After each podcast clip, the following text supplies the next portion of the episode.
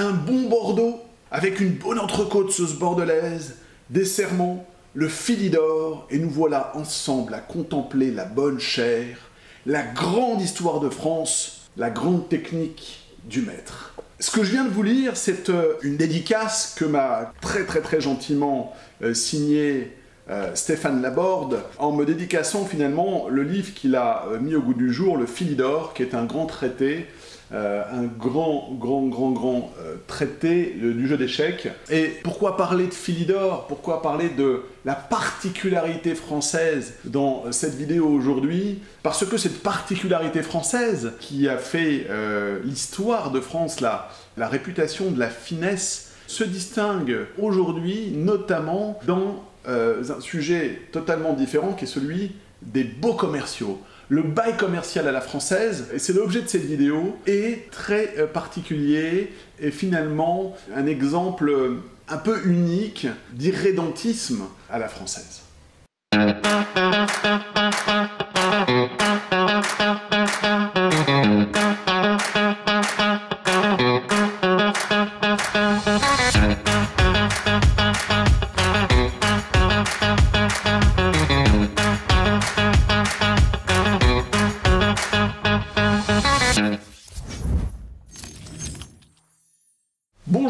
Cédric Lamy, avocat, avocat poète. Aujourd'hui donc une vidéo sur la spécificité française en matière de beaux commerciaux. Et on va voir ensemble les grands principes à connaître sur les beaux commerciaux. Lorsque vous signez un bail, il y a quelques fondamentaux à connaître, certains effectivement correspondant à une particularité bien euh, tricolore que l'on doit finalement à euh, une législation protectrice des locataires, donc des preneurs, au sortir de la Deuxième Guerre mondiale euh, et qui s'est cristallisé dans ce qu'on a appelé le décret de 1953. J'arrête avec les chiffres, j'arrête avec l'histoire, on va rentrer dans le vif du sujet tout de suite. Tout d'abord, quel est ce statut protecteur? Ce statut protecteur est le suivant, c'est que euh, un bail commercial, ce que vous devez savoir, c'est qu'il est conclu pour 3, 6 et 9 ans.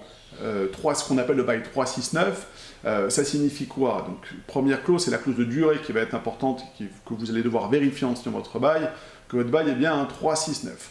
Ça signifie que pendant 9 ans, le locataire et le preneur sont engagés ensemble, à ceci près que, euh, sauf clause contraire, le preneur, lui, peut sortir de la relation tous les trois ans, en respectant certaines formes, certains délais, etc. C'est pas l'objet de cette vidéo. Aujourd'hui, on survole l'ensemble des grands principes pour que vous apprendiez ce qu'il y a à regarder sur une signature de bail commercial en première intention. Donc, le preneur, lui, il peut mettre fin à chacune des trois périodes de trois ans, et le bailleur, lui, est tenu pendant neuf ans. Donc la clause de durée est fondamentale. Autre clause fondamentale, c'est la clause, ce qu'on appelle la clause de destination, c'est-à-dire que l'objet, ce que le, le, bail vous permet de faire ou permet à vos locataires de faire à l'intérieur des lieux loués, d'accord? C'est une donnée contractuelle fondamentale parce que euh, là encore, je vois beaucoup d'errements ou d'aventurisme, d'aventuriers, pardon, qui finalement euh, dépassent l'objet du bail, se disent que c'est pas très, pas très grave, etc. Si c'est grave, on peut perdre son bail pour ça. Donc l'objet du bail va clairement déterminer ce que le locataire a le droit de faire. Il a le droit de faire ça, euh, il n'a pas le droit de faire plus, et parfois il ne peut pas non plus faire moins. Donc la destination du bail est fondamentale. Exemple, euh, un bail à usage de boulangerie ne permet pas nécessairement, et sans, sans autre précision, d'avoir une activité traiteur, et vice-versa. Et ça a des conséquences tout à fait importantes sur la typologie, le genre de local que le bailleur peut donner à bail pour une certaine activité. Ça doit être conforme. Donc, on a vu la durée, on a vu la destination, et maintenant on en arrive aux clauses économiques qui vont euh, rejoindre l'exception euh, française dont je vous parlais.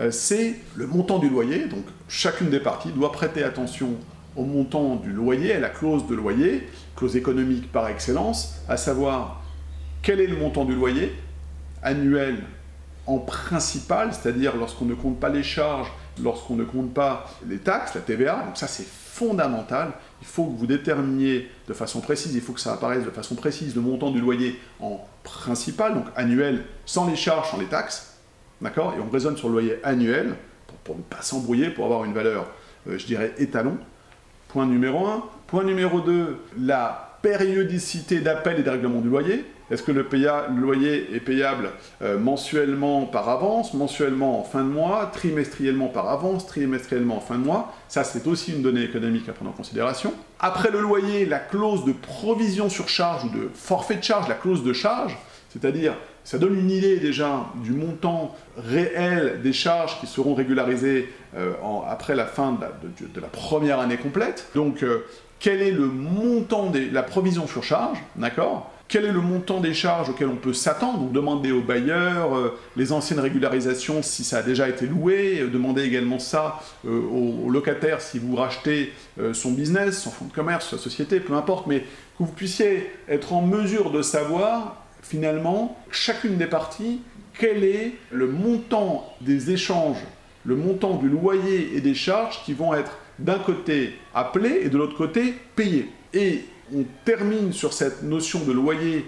J'en arrêterai là pour, euh, pour cette vidéo, je dirais, de grands principes et d'introduction euh, aux beaux commerciaux. La particularité des beaux commerciaux en France, c'est que, lorsqu'on arrive au terme des 9 ans, d'accord, le bailleur ne peut pas déplafonner le loyer, c'est-à-dire revenir à la valeur locative, euh, si en l'absence de certaines causes assez précises, de certaines conditions.